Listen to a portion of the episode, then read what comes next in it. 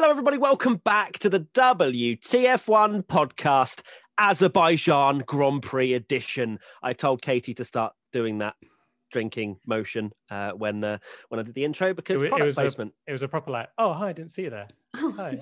Just drinking from my W T F one mug. Oh, yeah. How, how is it? How, how does the drink taste? Just a little bit better? Doesn't matter. Let's let's talk about Baku. We've got Tommy, the W T F one founder, and Katie, our product placement W T F one editor. And uh, we are very excited to bring you this podcast where I thought this was going to be a bit of a boring one. I genuinely thought sort of midway through the race, as I said in Internet's Best Reactions, that it's, it was a bit it was a bit of a tame Baku and a bit of entertainment, wasn't it, at Baku? Uh, and then it just all kicked off at the end. But of course, we will get to that. Three-word race reviews. Actually, before then, big shout out to our Team W T F one members watching this podcast live. Saw five minutes of just bants before we went live. So you've missed out on some serious no's. It was just us setting up. But fine, it's live. They're they're enjoying it. Three-word race reviews. Here we go then. Giuseppe underscore Olivotti. Seb is back. Joel won Coulon. Pirelli messed up. And Matthew X, well done, Baku. Yeah. Um, yeah. Yeah, no, I'd, I'd, I'd go with... Yeah, I mean, Seb is back. I think, you know, we'll talk about his amazing performance. I don't want to, you know, jump straight on the absolute, you know, conductor of the Sebastian Vettel hype train now that he's had one great result. But at the same time, it was very, very good. And uh, and he really did perform, didn't he, guys? So I'm sure we will talk about that. But uh, overall, those three-word race reviews summed it up quite nicely. And Baku did well, did well again, didn't it? Well done, Baku. It was, yeah, it delivered again. We last year's wasn't great, but twenty eighteen and twenty seventeen was crazy. And it looked like it was going to be a fairly normal race. Like you say, it wouldn't have been the worst race if it just ended uh, with Verstappen winning. But oh, yeah, it, no, not for you anyway. Well, you, you know, wouldn't have we wouldn't have had that crazy Baku excitement. And then everything just went crazy. And to be honest, I can't even believe that they decided to just have a two-lap sprint race at the end, which was rather wild. It was amazing. I mean, you said that last year's race. Obviously, we didn't have Sorry. a Azerbaijan Grand Prix last uh, year because of COVID. Yes, I'm going to correct you there. Um, but no, I know exactly the points you're making. I think we got to the point where the very first Azerbaijan Grand Prix, or the European Grand Prix as it was known in twenty sixteen, was a little bit of a snooze fest, and it was new on the calendar and lots of fans weren't sure, didn't think it was a great addition. And then we had two thousand seventeen, two thousand eighteen that were absolutely bonkers races. twenty nineteen was a little bit of much the same of twenty sixteen, but twenty twenty-one, what a race. That was amazing. And I'm so glad somebody put well done Baku as their three-word race review because we couldn't not.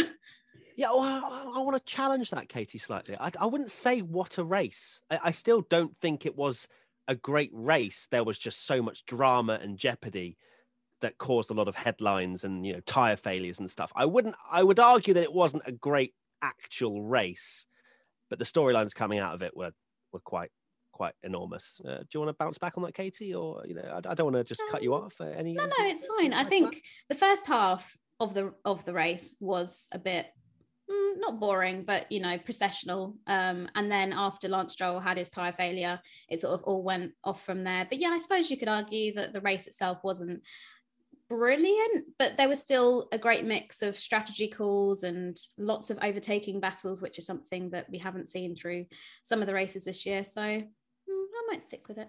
Yeah, it's not it's not a twenty sixteen, twenty nineteen vibe, definitely no. not. But uh, I don't think it's either the seventeen or eighteen of of how good they were. But it's, you know, somewhere in the middle. Um, and and as I was, and I said as I said in Internet's Best Reactions, I feel like our expectations are just slowly creeping up as fans now, and we're expecting bangers every single week and. Uh, we, we won't get them. It's just not not going to be the case, is it? But yeah, there were a lot of overtakes, and Baku, just that straight is just gorgeous. I love it. It's so long, and it just, for some reason, you'd think that with it being such an enormously long straight, that the moves would be done really quickly. But it seems as though they kind of lose a bit of time, don't they, in the last couple of corners, and then it's almost a perfect amount of length that straight to allow for some pretty decent fighting into turn one. Wouldn't you agree, Tommy? Yeah, they need it because, like you say, the the two ninety-degree turns definitely doesn't help, and the, the castle section and all the, the twisty stuff that separates the cars normally, but then, like you say, you've got that massive straight. Yeah, it was a great finish as opposed to a great race, and a, even just a dramatic finish. It, yeah. You can't you can't get any more dramatic than that, really. Netflix is whetting their taste buds. Tommy, three-word race review. So... similar to what we've just been discussing, really. Mine is an emotional roller coaster. And this is about not just the, the championship fight, but also mainly the championship fight. Um, as we know, despite, you know, being called uh, a Hamilton fanboy on Twitter, I am a Verstappen fanboy. Um, yeah. But yeah, the end of the race was just absolutely wild. Um, when Verstappen's tyre went, I'm not going to pretend I wasn't absolutely gutted uh, and fuming because, yeah, it, it really did feel like, I think we've mentioned it a few times on this podcast that, well, one, Hamilton never D N Fs. His last failure was twenty eighteen in Austria, which is ridiculous. Um, and we did say that, you know, we don't want this title to be decided by a D N F or a failure. Um, so when Verstappen's tyre went, of all the people whose tyres could have gone when it was on, it had to be, you know, the guy leading the championship was going to win the race, pull out a bit more of a lead. And you just thought, oh my God, like that could, that could literally be the title defining moment. But then it changed again with Hamilton. And there were so many stories throughout that race. You know, you had like, oh, Verstappen's out, but now Vettel's on the podium. And then it's like, oh, well, Perez could win this now. Oh no, Hamilton's going to win it now. Oh no, Hamilton's off. It just, yeah, all the all the action just was condensed into those crazy last five laps. And I, I'm amazed that they actually went on and just thought, yeah, let's have a showdown. Why not? Two lap yeah. sprint. Yeah, I, I guess a lot of the time we, well, the, the times that they would stop it is when the length of the race, you know, they've got too far into the day and there's, you know, there's fading light or yeah. the conditions are adverse. We don't usually see, yeah, I, I can't think of one it's where the... they've red flagged it and gone, nah, C B A, you know, there's a few laps left, but you know, it's, it's dry, it's light. There was no reason not to. And I guess Michael Massey has that option, doesn't he, to choose whether or not to continue the race, how to, how to continue the race, and fair play. Like, you know, they had to red flag the race. And I think I'm glad they did it that way. I think a lot of Max Verstappen fans would have preferred it if they'd count back and given him the win. But I even... still don't know what would have happened with that, because technically if it was a red flag, it counts back. And then that would have been very farcical if Verstappen had won, despite yeah, being exactly. the one that caused the red flag. So, yeah. There are a lot of decisions to make there, uh, for sure. And I think they went for the right thing. And uh, especially because, well, Lewis Hamilton made the mistake and and then it kind of equalised the, the championship a little bit uh, in terms of nothing happening uh, between the top two, which is crazy to think that Hambot Vert, none of them scored points. I mean, Valtteri Bottas, I will have a go at you very shortly, my friend. So you might want to turn off uh, your, your podcast um, device. Anyway, um, yeah, I, I think it was it was certainly an emotional roller coaster. I completely agree. And it was just... as you say, it just felt like Max had just almost lost the championship there and then with such bad luck. I think they did actually say, wasn't it, his team engineer came on the radio a lot earlier in the race, obviously when he was on the hard tyres, saying his left rear was the one that was getting a little bit hot. I feel like they've said something about, like, you know, reduce yeah, the slip and, and things like that. So there were like little elements. I know that Red Bull said there was no warning of the actual failure, but clearly that for some reason that left rear was getting a bit more strain than others, which they wouldn't really have expected. But yeah, uh, interesting stuff. And I'm glad it ended that way because we continue on to France with nothing really changed. It's uh, it's going to be um, hopefully more levelling of the standings by obviously having Verstappen and Hamilton not scoring points. I'll be honest, when, well, obviously when Verstappen crashed, I was absolutely raging. I was so angry at Pirelli and the fact that they had taken away what could have been a well-deserved victory for Verstappen. Obviously, he started in third and he fought his way up. Obviously, Hamilton's pit stop being a bit slower um, did hinder his race a little bit, but it looked to just be a well-earned victory, another one in the bank, makes things more exciting. So for that to then just be taken away from underneath his feet, I'm sure everyone was super angry. Unless you're a massive Hamilton fan, then you're probably quite happy. But um, in terms of actually continuing with a two-lap sprint race, at first I was quite sceptical, whether that was because um, I just wanted Checo to get the victory because I felt like I wanted at least Red Bull to have some good story from this weekend. Um, and also it just seemed very uh, like a quite a sudden decision just to be like, okay, we're going to red flag it and then we'll just go racing again for the two laps. But I, after watching that two-lap showdown, I completely changed my mind. So I'm glad that they decided to do it. And wow, what a final two laps. It makes me not like mega excited for sprint qualifying. I'm still interested to see how it goes. But after seeing that, and obviously we've had lots of discussions on this podcast about how nobody's going to risk anything and all this kind of stuff. Um, I mean, Fernando Alonso is looking like he's going to be the sprint qualifying king with the uh, four places he took in the two laps there. So yeah, was um, it four places? Oh, from tenth, yeah. tenth to sixth. There was so much carnage, you didn't even really it's see the, that, did you? It's, the, it's actually the shortest kind of sprint finish we've ever had after a red flag uh, in F one history. So um, it's very rare that they would, like you say, red flag it and then two laps to go, not just say that's it. That's like, it. No yeah, let's even call it with quits. the even with the light. But I do think there's definitely something nowadays. Um, You've seen it in NASCAR, and I, f- I feel like Formula One is definitely going the same way, where they want to put on a finish because, you know, it's it is that that's just that it is very much a show nowadays.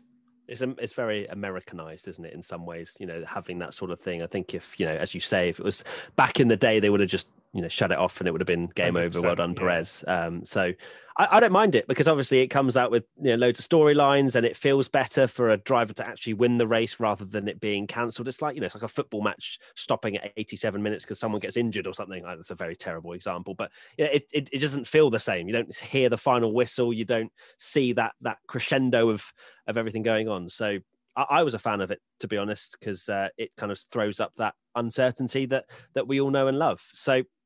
Question from underscore Scott Elder. The fight for the Drivers' Championship has been so close.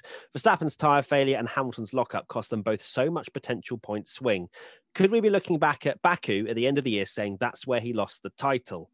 I think we can only realistically look back at Baku and say that someone lost the title as if Hamilton doesn't win the title because Max could have done nothing. You know, there was no, there was no warning. He didn't, as far as we know, he didn't drive to a certain, you know, he didn't overdrive and make his tyre blow up. That was just complete bad luck. Hamilton, on the other hand, you have to argue that as much as Toto doesn't want to call it a mistake, he turned on a switch to turn off his brakes, basically. So uh, for people that didn't know or haven't seen, it's basically he touched a magic button, which uh, basically made him lose, was it rear brakes and only had front brakes? Or was it the other way around? The brakes, uh, like... Only front brakes uh, were. Yeah, yeah. Like so, so, yeah, so, so it puts the, the brake bias all the way to the front.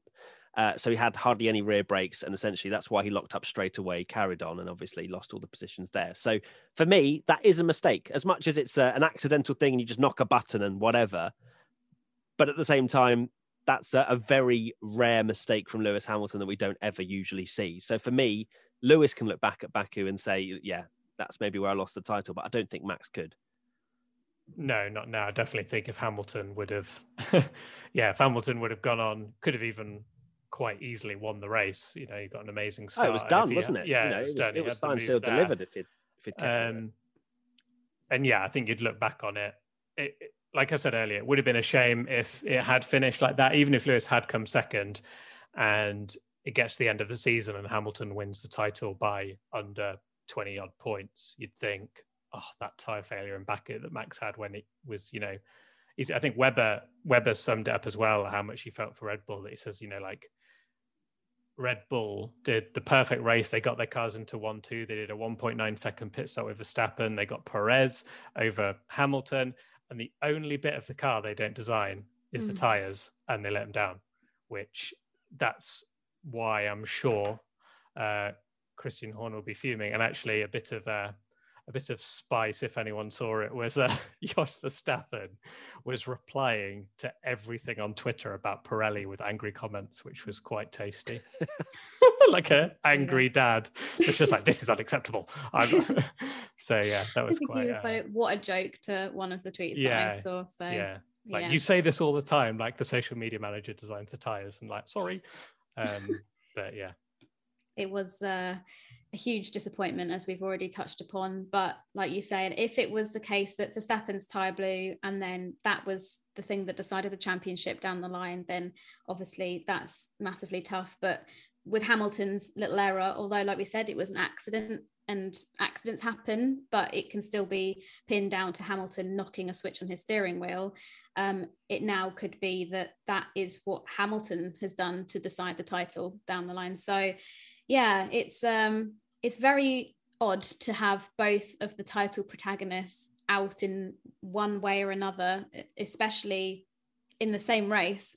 So I'm I'm glad that they've both come away with no points. I, I'd much rather it be that it remains the same and we can go into France and there's more of an equal ground for this competition. But either way, not good press for Pirelli. Um, and unfortunately, we, I mean, we've seen it here in the past with, um, you know, tyres delaminating and stuff like that from running over debris. I mean, Valtteri Bottas lost a win here a few years ago when his tyre just blew up as he was going down the same straight. So it's something that's happened before. And I think Sebastian Vettel said that in the drivers' briefings and stuff before the weekend, it wasn't discussed as a potential um, worry or anything like that. So yeah, I mean, it's just unfortunate. And like Tommy said, this is the one part on the cars that they can't really have much control over, is they're given the, the Pirellis as a set and told, this is what you can use, you know, race with them.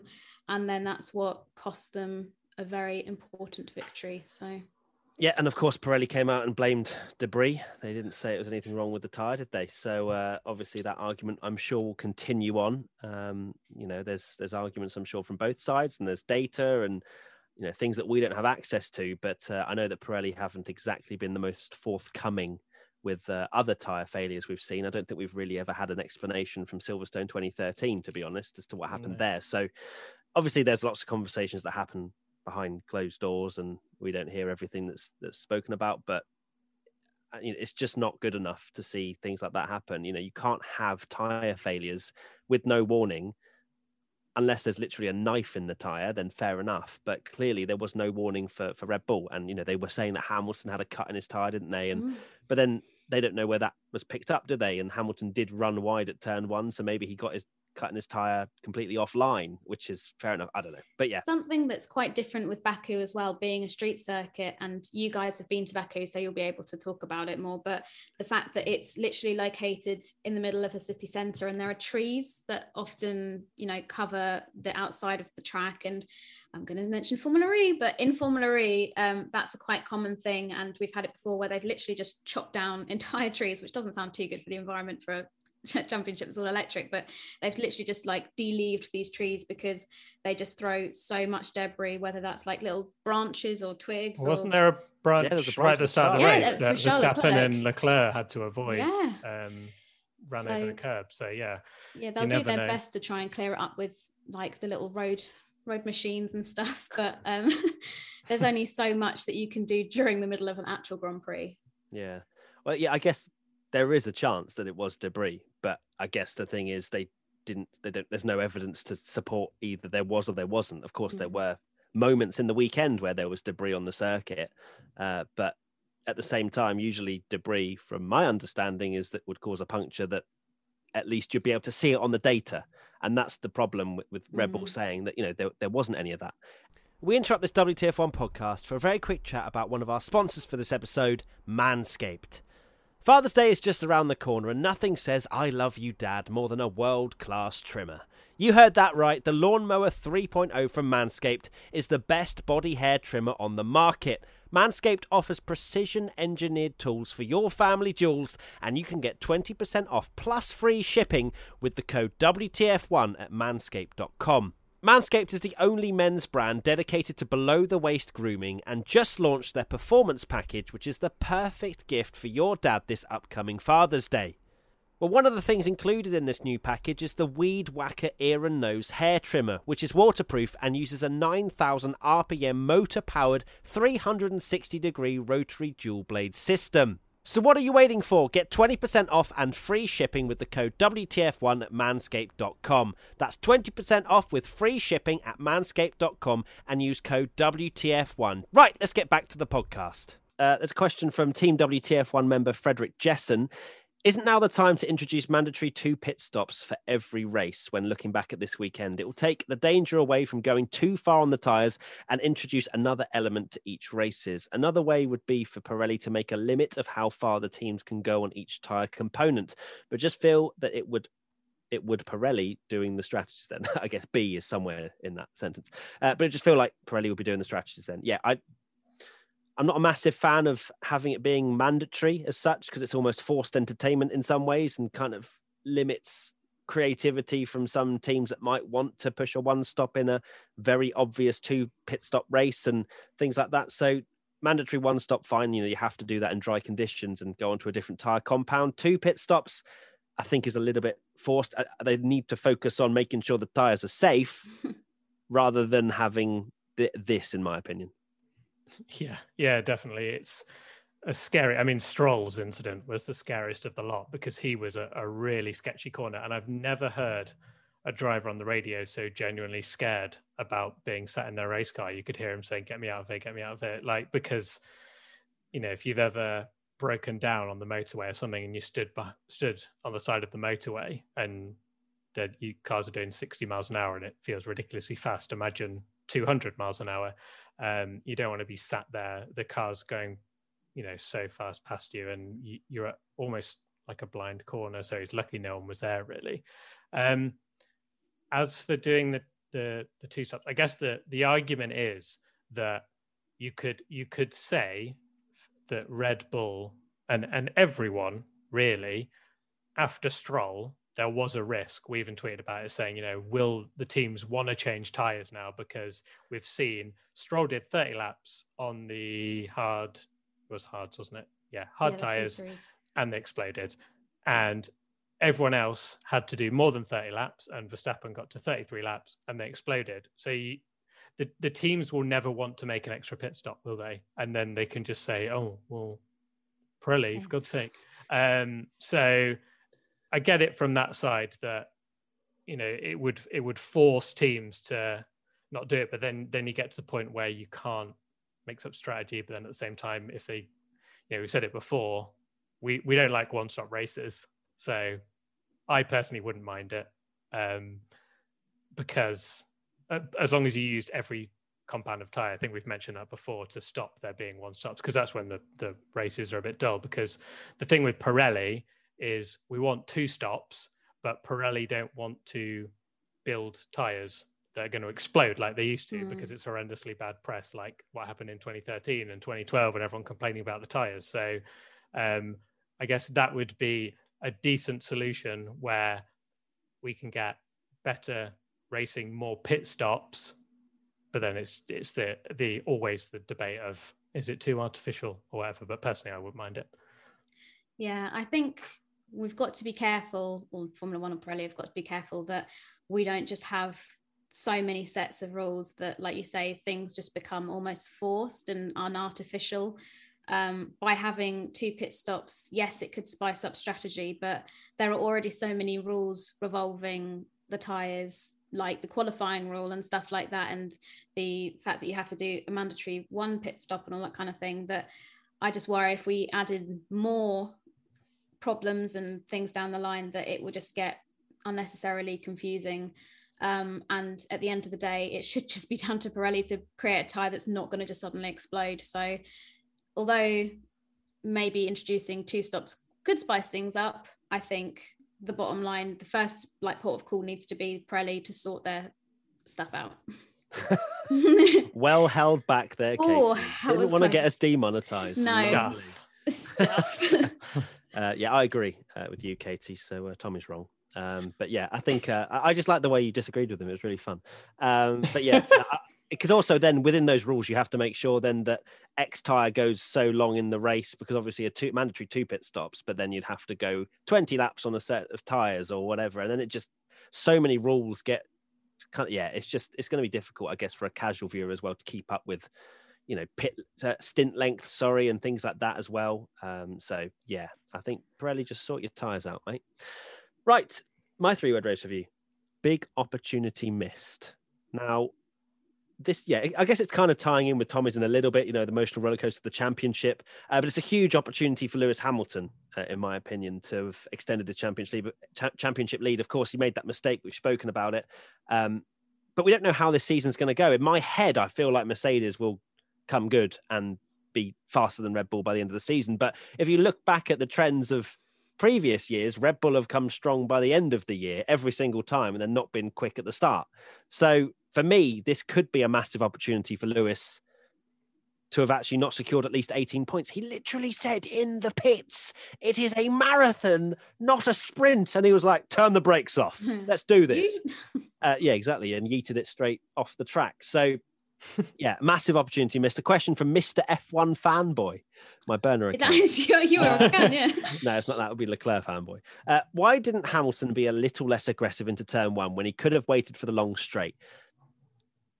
I, look, I can under. He's a racer at the end of the day. He's sa- he's saying he's not going to take any risks in the sense of I'm not going to absolutely dive bomb it at Perez into turn one. But he got an amazing start. Mm. So I can understand why he's going for it. And to be honest, I think I don't think he was being necessarily aggressive. And that's not what I'm saying the opportunity is missed about. The, the opportunity missed is the fact that he's pressed a button to turn his brakes off. Like, that move is done ninety-nine times out of one hundred in Lewis Hamilton's career. Easy peasy. He's got the inside line. He's ahead of Perez. So calling Hamilton aggressive, it wasn't, in my opinion. Like, he was just great off the line, had the move, and turned off his brakes. So that's the mistake. That's the opportunity missed for me. Yeah, I agree that the the error, like you say, came from the switch. And people, I saw a comment that was like, oh, you can't just accept that Hamilton was at fault. I personally am saying he's at fault because he pressed this switch yeah.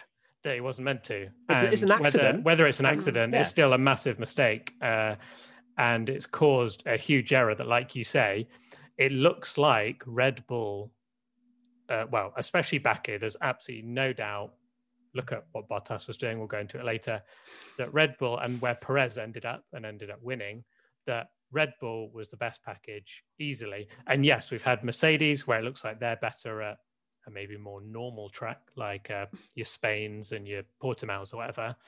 But that was Red Bull's race to win, and then Hamilton somehow found himself looking like he could get an a minimum eighteen-point championship swing on Max Verstappen on a track. I see where, the tears in your eyes, where they were, where they were eleventh in F P two or whatever, and Verstappen should have easily won the race. So, yeah, um, it's a massive error. I wouldn't, I wouldn't say he was overly aggressive because, like you say, he got the start.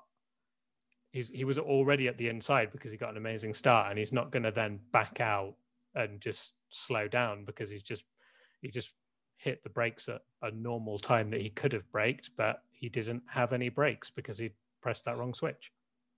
The more I think about it, the more I'm just literally still gobsmacked that that yeah, I can't believe happened. it happened. Like, yeah, it's genuinely it like still feels like a dream, like pinch me kind of thing. But yeah, I mean, even if Hamilton hadn't done that, like good start and past Perez and, you know, would have gone on to win. Even if he finished second, he would have been fourteen points ahead of Verstappen and twenty-one points ahead if he had won. So it's it's a difficult one. And like, I am concerned at the way that Toto Wolff addressed this whole thing, because at the end of the day, in black and white, Hamilton flicked a switch, he changed his brake balance, and as a result, he went off in turn one. Like, he was very humble afterwards. He said it was a humbling experience, and he, you know, was really sorry, apologized to all the boys and girls at the factory and that worked for the team around the world. And he handled the whole thing pretty gracefully, which, to be fair of Hamilton, sometimes he has the, you know, he can badmouth the team, like we saw in Monaco, for example. It's very rare, but it can happen. So I thought, well done, you've taken it with a pinch of salt and that kind of stuff. And then Toto Wolff, when talking about it, he was very adamant that, no, this wasn't a mistake. You can't call this a mistake, all this kind of thing. If you then compare how Toto Wolff was about Valtteri Bottas in Monaco, saying that Valtteri was partly to blame because he didn't pull into his pit box enough and all this kind of stuff. And, oh, God, it just, it's so... And I don't want to be one of these people that's like stirring the pot and, you know, like, oh, no, stir away. Click, clickbaity and all this kind of stuff. Stir like, away. It, it's coming across that Mercedes as being so toxic at the moment, and especially with Toto, you know, he's slagging off Christian Horner in the media and calling him a windbag, and it's the whole atmosphere at Mercedes is just so uncharacteristic. And I think that that I wouldn't be surprised if, like, that's a small part to play as to why we're watching them really struggle. Obviously, they had a shocker in Monaco. They've had a shocker in Baku, even worse. We thought Monaco couldn't get worse, and then we turned up here. And it's just, it's very unusual. And I can't even remember what the original question was about. I've just gone off on just one. Stare, just keep staring. Yeah, I'm just, oh dear. But Um, yeah, I think Hamilton should have gone for it. I'm just seeing the question. He he was aggressive enough, and it's the whole thing of, like, if you're a racing driver and you don't go for a gap that doesn't exist, doesn't make you a racing driver, whatever the quote is, or something like that. Um, so I think Hamilton was absolutely fine with his standing start, but it's just unfortunate that he knocked the switch. Whether they'll somehow change it so it doesn't happen again, or whether it's just like a case he's got to keep that in the back of his mind so he doesn't do it again, I don't know, but very weird. Yeah, because I actually watched an onboard of him coming off the line. He had his hand in a very odd position. Like, he had his left hand there and his right hand over, like, the steering wheel, so clearly changing something. And obviously he's pressed the wrong button, and, you know, Windows X P is closed down. So, like, it, it's just, um, yeah, it's not aggression. I think uh, going back to your point about ha- Hamilton being hum- humble, I mean, if he'd turned around and started blaming the team, Uh, that wouldn't have gone down well with anyone uh, mm. because it was yeah. literally his mistake. So, like, that is literally in the dictionary. That is what it is. It will say, the example will be Lewis Hamilton pressed the wrong switch under mistake. If you look it up in the Oxford Dictionary, honestly, I promise. It goes, uh, it goes back to the, the famous guy that said, uh, is Formula One driving today too complicated with Tommy, twenty or much Tommy, buttons on the wheel? So I've li- I, li- I haven't told you this, but the video we're putting out live today, which is all about um that that what happened, i've i've put some little nuggets in, oh, good. in the script good. so uh, you'll enjoy that. W T F one uh, team W T F one exclusive, that there yeah and also probably podcast exclusive depending on when this goes out. W T F one oh one Anyway, moving on, uh Ronan Hunew, Lewis seems to be making more and more mistakes this season. Do you think this is because of the added pressure from Verstappen, or is it that he always has always been like this? It's just that we notice them more with a close championship battle.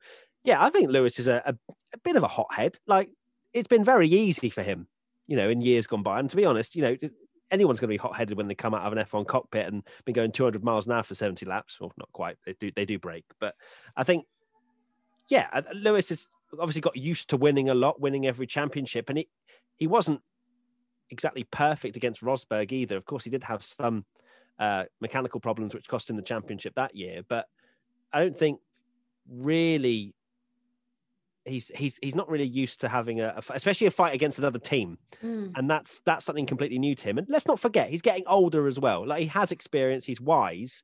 But the things like the, the mistake in Imola, for example, is the one that stands out for me as a mistake that he probably wouldn't be making if he was battling Bottas for the championship, because he wouldn't have that urgency, I don't think. You know, you can't track, you can you can track your teammates' progress quite a lot because you know what car you're going to be driving. But when you're, you're racing against another team, you don't know if Red Bull are going to be quick in the next race or if Mercedes are going to be horrendous or whatever. So I'm not expecting to see a lot of Lewis mistakes because they're not enormous. Like, the Imola one was just going onto a slight bit of a wet patch, and this one was accidentally turning off a switch. Mm. It's not like he's piling into, into the back wall of somebody. Yeah.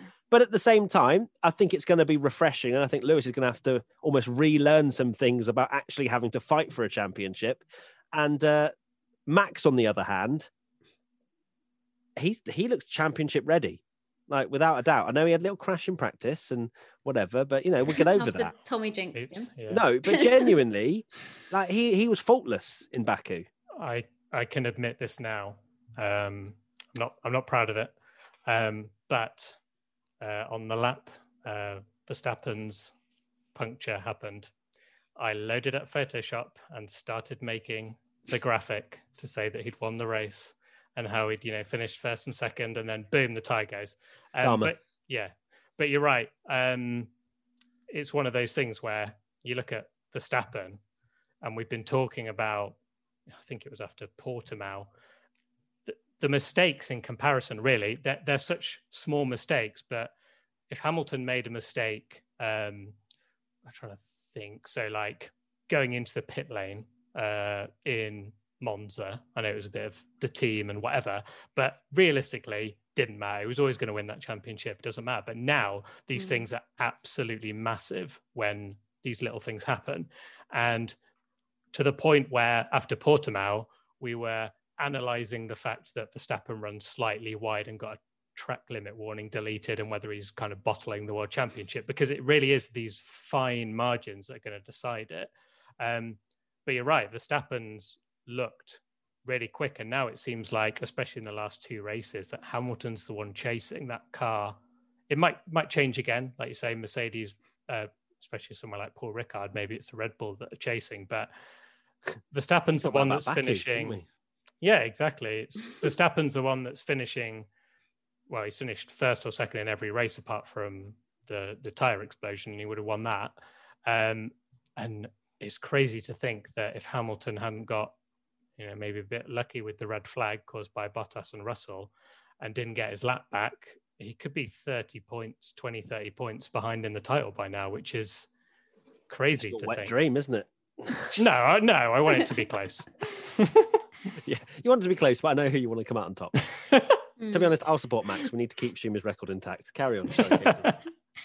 I think all of this kind of stems back to twenty sixteen and the fact that Nico Rosberg won the championship that year. I know that there were, you know, issues with Hamilton's side of the garage, and it, it might not have been what some people decide is like a fair, equal fight to the finish. But at the end of the day, Nico Rosberg won that championship, and I wouldn't be surprised if that knocked the wind out of Hamilton's sails quite a bit. Obviously, Rosberg made his life a lot easier because he retired and said, I'm done. And they had to bring in Valtteri Bottas as a replacement. As much as I like Valtteri Bottas and he is a good driver, I'm not going to sit here and say he's terrible. He shouldn't need to be in F one, like anything like that. Like Valtteri Bottas is a good, solid driver. He has days where he's absolutely on it. And although not the same level as Lewis Hamilton, like he's a reliable set of hands, which is why he's still there. But for the longest time, well, since twenty seventeen, Lewis Hamilton has known that he has a teammate who isn't going to challenge him for a championship. Like, that's a fact. Like, I don't think Bottas, well, I say it's a fact, and I say I think, but Bottas would never be able to challenge Hamilton for a championship. That's my opinion. Maybe that's not a fact, but I'm sure most people Watch agree Bottas with that. Win the championship next year. Yeah. Um, oh, I don't think he'll be with Mercedes next year. Yeah, exactly. Um, so then he's maybe got a little bit comfortable, who knows. And then for Max Verstappen, who we've all said, I think Hamilton and Max are the two greatest guys in Formula One at the moment, and perhaps there's a little bit of me that thinks Max is that better driver, whether that's the youth and the aggressiveness that he's got compared to, although Hamilton's got experience and wisdom, as you said, Max is just that little bit more aggressive. He's got more, like he's willing to risk more and all that kind of stuff. And finally, he has a Red Bull underneath him that is going to give him that championship opportunity, which he's not had before. And he's going to take it with every part of him that he can, you know, to take this championship. So I wouldn't be surprised if Hamilton is quaking in his Tommy Hilfiger boots or whatever they are. And, you know, he's he's thinking, oh, well, yeah, now I actually do have a bit of competition coming my way. And like you say, these tiny little errors, which normally, if it was somebody further down the grid making them, probably wouldn't even be picked up. But because it's Hamilton and Verstappen, all eyes are on them. And these little errors are going to be what defines the championship when we get to Abu Dhabi in December or whenever it is. I feel like we're going to have this conversation after every mistake, whether it be Hamilton or Verstappen. It'd be like, oh, is Verstappen the bottle job? Is Hamilton the bottle job? Like, it's it's going to change throughout the season. Because, you know, we've had these races where it's like, how is Hamilton winning in this car? And and then and Max is like blowing it. And then now it's completely flipped the other way. And it, my God, it's good for the championship, isn't it? It's going to be. And it's good for content. Yes. Yeah, uh, it's going to be interesting. Obviously, Lewis has said to the media before that he relishes the competition.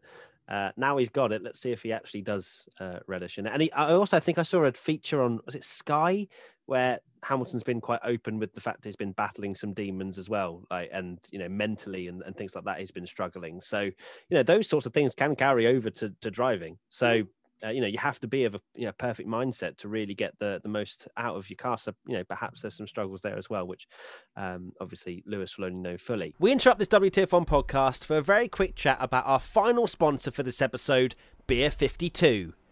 I think we can all agree that we are owed a good summer this year. twenty twenty was a write-off, but twenty twenty-one has optimism and opportunity, and fingers crossed, a gorgeous summer spent with friends, family and frothy beer.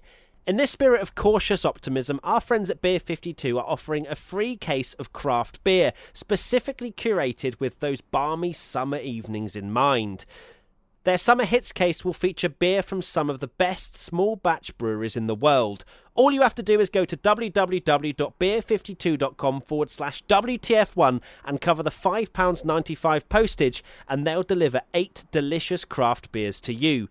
Not only that, but if you order before July the thirteenth, you'll get two extra beers totally free. Remember that you have to be over eighteen to buy.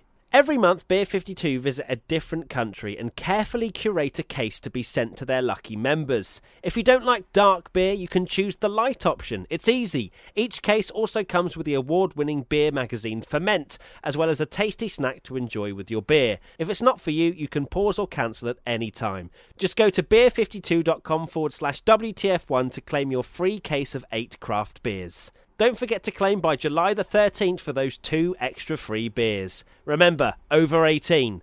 Let's get back to the podcast. Right, moving on. Katie, three-word race review. Well, my three-word race review Here we is go. about Look, you can, Sergio you can see the Perez. smile on your face. I am so happy. So my my that's not my three-word race review, but mine is Curse is Broken, which is relating to the fact that Sergio Perez won a race for Red Bull Racing. Woohoo! Um, I mean, as people who listen to the podcast regularly will know, I really like Checo. I think he's a great driver. Him going to Red Bull was like the perfect uh, decision, I think. And he's kind of proved that, because it's the first time a Red Bull has won that wasn't Max Verstappen since twenty eighteen Monaco, which was Daniel Ricciardo. And uh, he's kind of put an end to these talks that that second Red Bull seat is a poisoned chalice. I'm not going to get ahead of myself here and say that, you know, Perez is going to challenge Verstappen for the championship, because I think it, that's not going to be the case. I think he'll just happily settle in for that second place. But I'm just really happy to see someone else winning in that Red Bull, because we have had since, you know, we had um, Gasly in that seat, and then we had Albon in that seat, and it's just been bad press after bad press, and oh, the team only favours Verstappen, and if you get that seat, you're never going to win a race. And so it's just nice for Checo to have come in after six races. He said in, in the media, it'll take me five races to get used to the car, and then on his sixth race, he won. So, I mean, I mean, a little bit helped yeah, by Verstappen's I mean, type know, given out, the victory. Minor details. Uh, yeah, no, absolutely. I mean, the record books will only say first, won't it, at the end of the day? So um, true. Yeah. Sergio Perez was was was brilliant this weekend. You know, the qu- qualifying wasn't ideal. You know, he started sixth, so it wasn't the best in terms of uh, Saturday pace. But come Sunday, his his race pace and the the moves that he made on that first lap were crucial for him to be able to be right in the mix and just take advantage of anything that goes on, and for, you know, mostly put pressure on Hamilton. And his pace was right there with Max, to be honest. Maybe a tenth back in, in pure pace, maybe two, you know, because obviously Max did stretch that gap out and held it quite comfortably. But that's all that Red Bull need is is Sergio Perez in the mix. That's all they've ever needed from from Gasly, from Albon, and now from Perez. They've never asked for them to for for the driver to beat Max. That's not what they want. Max is their golden child. Um, but yeah, it was so refreshing to see Sergio. And as you say, he asked for five races. The sixth race, he was on the pace. I, you know, you can't deny it at all. Uh, I hope it continues and Baku isn't an anomaly. You know, that's something that we'll find out uh, as we move through the season. But it was so promising to see Sergio literally holding back Hamilton and, you know, being on pace with Max. It was awesome. Yeah. The the thing is, not that, not that it's irrelevant in terms of obviously him winning is an incredible thing for him.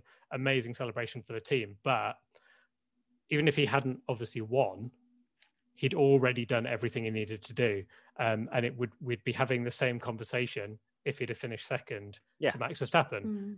He is exactly what Red Bull needed. Now, yes, it was a bit of a crazy race, but, you know, without going on to like mention like Albon or Gasly, but, you know, you had these crazy races last year uh, and twenty nineteen where you thought, all right, it's been absolutely bonkers. Max has won. Both Mercedes are out. And the second Red Bull's finishing eighth, ninth, twelfth, fifteenth, whatever. Perez was there in second, ahead of Hamilton. We, we've said it so many times. We said it, obviously, we're, we're critical of him after Spain, where Hamilton, he was so far back and messed up his qualifying on a difficult track to overtake that he allowed Hamilton to be able to pit where he won. And we said, look, you need to be Bottas. And uh, if anything, they swapped, yeah, they swapped this weekend. Um, uh, but Bottas even worse. Um, but yeah, Perez was there, even better than doing a Bottas, being ahead of Hamilton, stopping Hamilton from getting past, getting close to Max, picking up maximum points.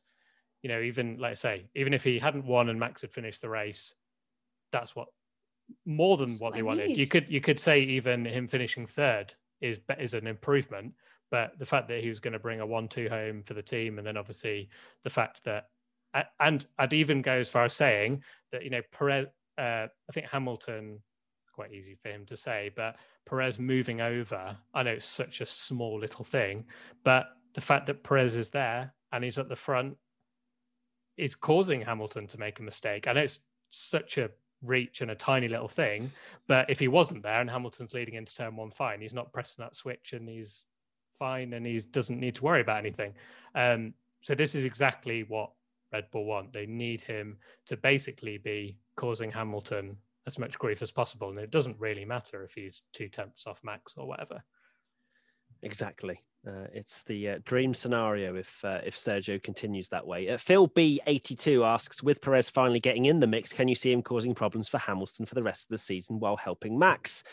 If he has the pace that he showed in Baku for the rest of the season, Red Bull will most likely win the Constructors. Bottas is in the mud at the moment, as far as I'm concerned.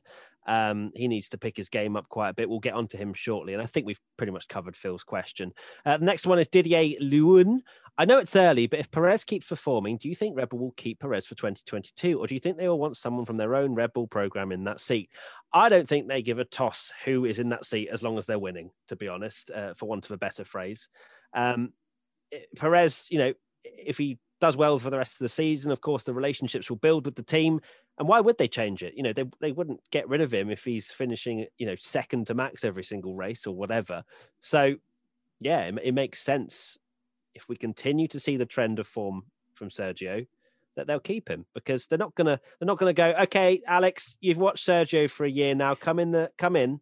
Let's see what you can do. That's not, that's not, it's yeah, just Albin, a risk. Albin's like, oh, you wanted me to finish second. Oh, right. Sorry. Um, yeah. Sonoda, like, is not ready at all, let's be honest. And oh. Gasly. Oh, that's. Uh, yeah. Sorry. It was oh. that the hype train just coming oh, sorry. Oh, you're the conductor not let me of go. The hype train slamming on the brakes. Sorry. A McLaren ahead of Red Bull in the championship. That was your one, wasn't it? From that podcast. Um, yeah. So no, Sonoda's definitely not ready. Um, Max. Uh, needs someone. If Max is going to be a title contender, he needs someone in the second car that can deliver. Gasly, like, like a Red Bull Junior isn't going to do that. Gasly, I think, would be better if he got back in that car, but it's not going to happen for whatever reason. That relationship's broken down there, and I can't see him ever getting back to Red Bull. So um, I think they're going to keep him one hundred percent, especially unless something horrendously goes horrendously wrong.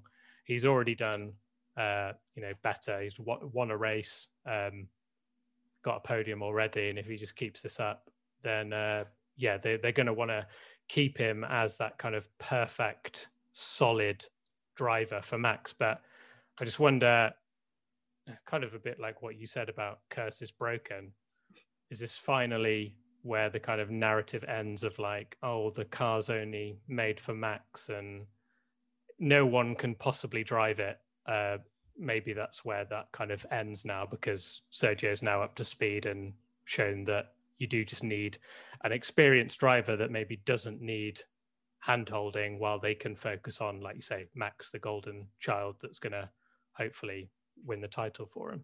Yeah, I can't see them getting rid of Checo for twenty twenty-two, which would be famous last words, unless he like runs off with Jerry Halliwell or something like that, which might cause a rumble a few feathers. But I think going into twenty twenty-two with new regs, they're going to want somebody experienced, and Checo has that in buckets, and he's a proven race winner with the car, which is something that nobody before him, um, in terms of Gasly and Albon, has been able to do. So I think that that will be the smartest option. Um, but Red Bull are very um, indecisive with their driver choices, so who knows?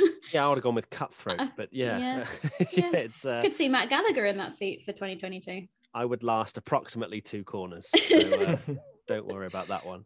Um, but yeah, as long as Sergio continues to show form, no reason to. But uh, one race win doesn't secure him for twenty twenty-two either. So let's put it that way, because again, he didn't win it on pace either. That was kind of given to him, but he was there or thereabouts.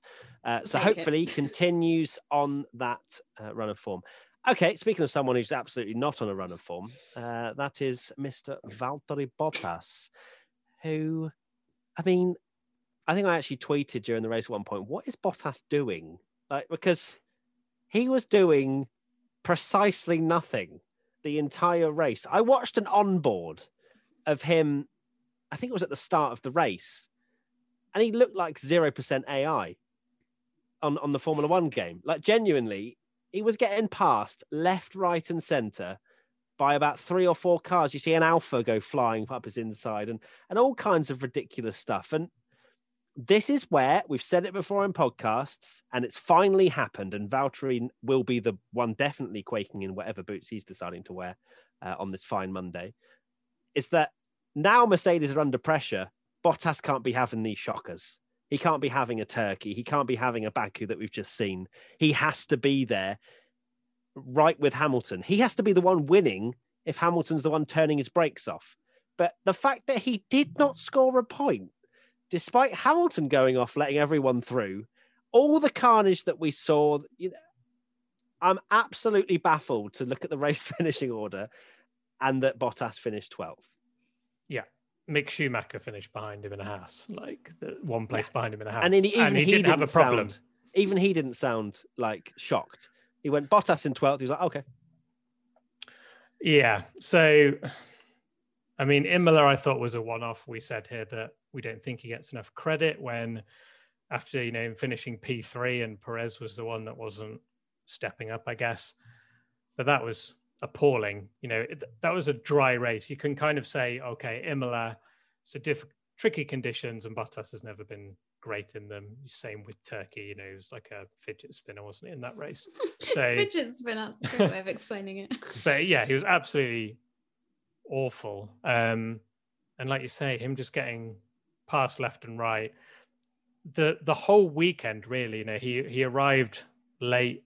Um, Katie's alluded to it a bit as well, like talking about the whole fact that Toto's there almost blaming him after Monaco um, for this mistake that he's obviously very annoyed at. Um,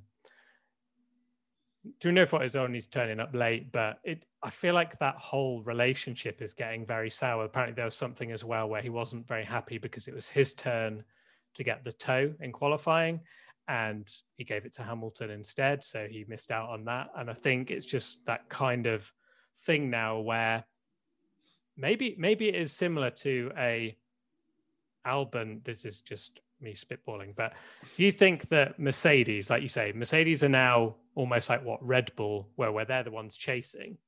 Um, maybe they're fo- maybe Mercedes now are putting all their focus on Hamilton and thinking we need to get Hamilton to get every single point, like Max Verstappen was doing, where, you know, he'd have all the attention on him and he was managing to finish third and second and win races. Um, maybe Bottas is, you know, the meme where the person's under the sea when they're holding the, the person up and they're just kind of like, we don't care about you anymore. But I've completely changed my mind now. I'm, I, if he has another race like that, I can't, and the way the relationship is going, it does seem a little bit sour now, and I could see this being his last year with them. George Russell to Mercedes twenty twenty-two, is that what you're saying, Tommy? No, Pierre Gasly, because uh, yeah, they Gasly. tweeted it, didn't they? Oh yeah, yeah. One nice tweet. They're like, "Oh, he's going." Quite they funny, tweeted. Actually. They tweeted Perez, Aston Martin, and Gasly, and only everyone picked up the Gasly tweet and photoshopping him in overalls. Oh, like, oh my it. god. Oh, yeah. Twitter, I don't know how it's a free platform. um, quite funny, actually, in the live chat at the moment for our Team W T F one members, Izzy Hollingsworth uh, brings up that Lando saying on the radio that he was struggling to get past Bottas because Valtteri was driving so badly. Making lots oh, of mistakes, yeah. Yeah, yeah I forgot Not about good. that. Not good is, uh, yeah, I mean, that's something, isn't it? You're, the person in front of you driving so badly that you can't overtake them. Uh, it's, it almost gives me that Mister Bean, uh, Mister Bean, Mister Bean, uh, grandma uh, going down the down stairs, stairs. Uh, vibe. Anyway, it is uh, it is concerning. I mean, Mark Webber was talking about it on the Channel four coverage in the U K, and he was like, if you were on a plane, like that, he can basically compared Valtteri Bottas to being like on a plane, and all the alarms are going off, and you're kind of like nose diving, and you basically just want to abort everything. Um, and which I was like, wow, okay, Mark Webber, you you go off. Um, but yeah, it's it's not good, is it? Like I I was thinking maybe, you know, he's had some good races. He's finished on the podium three times this year in third. I think that was uh, Bahrain, Portugal, and Spain. And then Monaco was just really unfortunate luck with the um, tyre wheel not coming off. But then Imola was also a shocker. This weekend was a shocker. And we can't be having these conversations about a Mercedes number two driver. It's just not the done thing. You just shouldn't be happening. And it does come across, like I said earlier, that that whole inter-team relationship is just, it's gone off, it's out of date, it's souring, it's just not nice.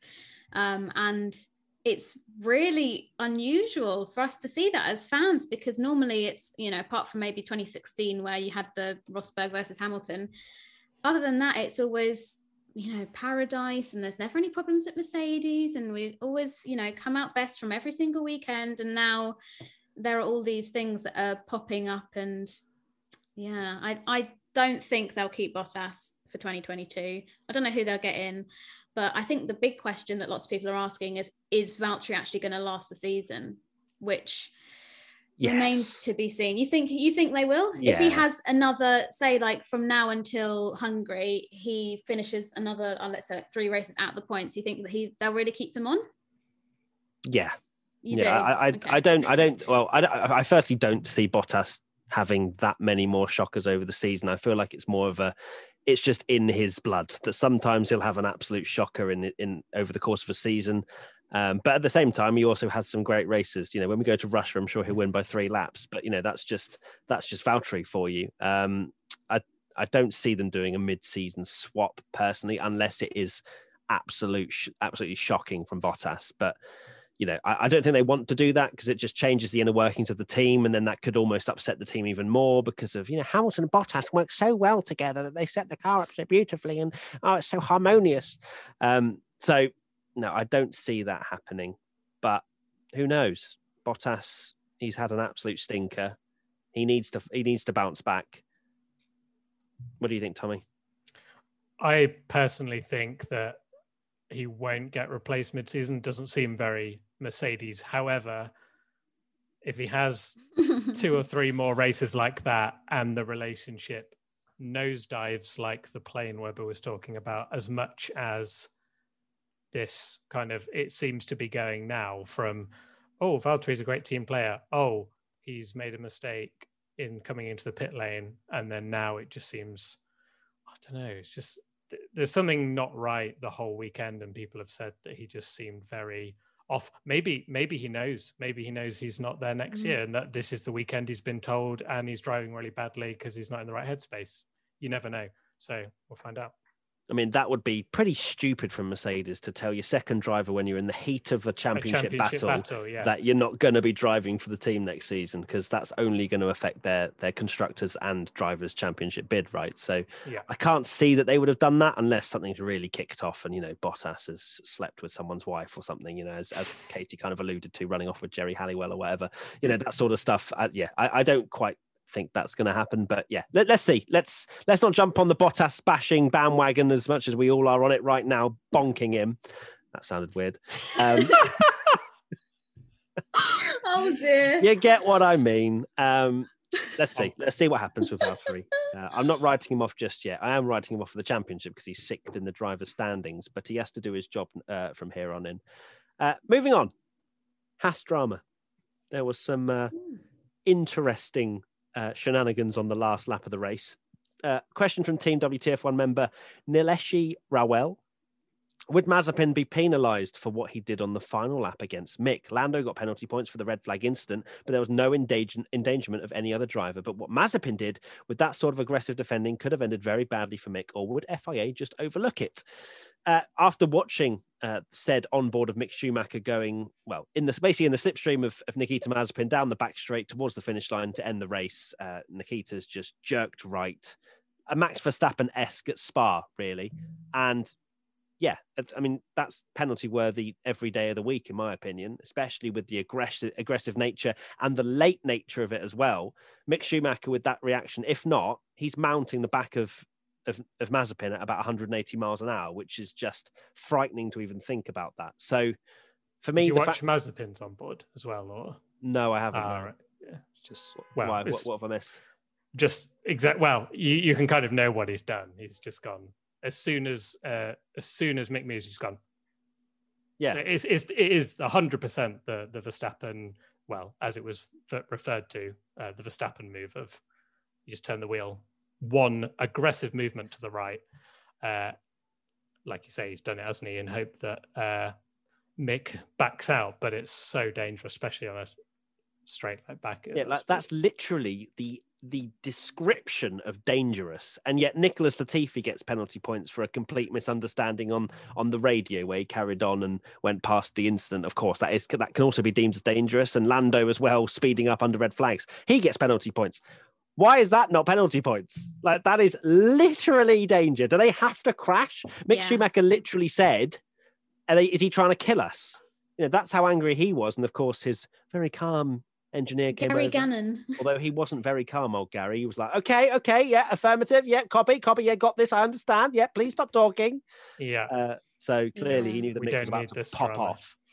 So yeah. the F I A have pretty much signed off on Baku, so it won't be given penalty points or investigated, like that's that. So, um, and Check looking... has, has cleared, clearly. Yeah, I think... Well, they've just gone home, so they're like... Yeah, done. They're like, oh, yeah, it's getting, it's getting late, guys, we should head off. Um, but no driver has been given penalty points in the last twelve months for dangerous driving of any kind. It's only if you cause a collision. And even Ridiculous. Then that's like two points, which I it don't is, understand. I, I get where the frustration is coming from, especially like Latifi, who was given the instruction to stay out. You know, we all heard the radio, stay out, out, out. Reminded of the, uh, the uh, Hamilton radio from a few months ago. Um, but with that, there are things in place to ensure that the drivers do go through the pit lane. Um, the boards that are on the side of the track will have said so. Um, so it's not just down to Latifi's team radio to tell him, mate, come in through the pit lane or whatever. So there are reasons why he's given a harsh penalty. Same for Lando Norris. You know, you could argue that he was in the pit lane lane um, and then decided last minute that that wasn't the right thing to do and moved out. So penalty points are a really weird one. Um, I'll be honest, like I'm the first one to hold my hands up and say, like, I don't quite get why some things that I think are a team failure, like Latifi's team radio, I think that deserves to be a fine for the team, but they'll hand out penalty points. But then something like dangerous driving is just like, oh, sorry, we didn't see well, that. I'm looking at your fantastic article, Katie, where you've listed all the all the points, and I'm looking through, and my my understanding. And and this is not the cl- the case, clearly, looking at your your article, because for me, penalty points, you get twelve and you get a ban. Yeah. So surely the penalty points are, you've done something dangerous, keep doing it, keep being dangerous, you're going to be banned. And so, so I'm looking, like Giovinazzi, for example, he got one penalty point for failing to slow under the safety car during a race. That's a penalty point because it's dangerous. That totally makes sense to me. Lance Stroll got a penalty penalty point for leaving the track and gaining a lasting advantage for passing Gasly. For me, that's not dangerous. That's not danger. Yeah, it's not danger. But then Stroll gets one for two for causing a collision with Norris during the race. I get that. That's fine because he's caused a crash. Um, I don't. I, they. It literally just seems to be like they're making up these penalty one, points as the they go along. That... I don't understand. Are you trying to I say that Michael don't... Massey isn't completely in control and knows exactly what he's doing?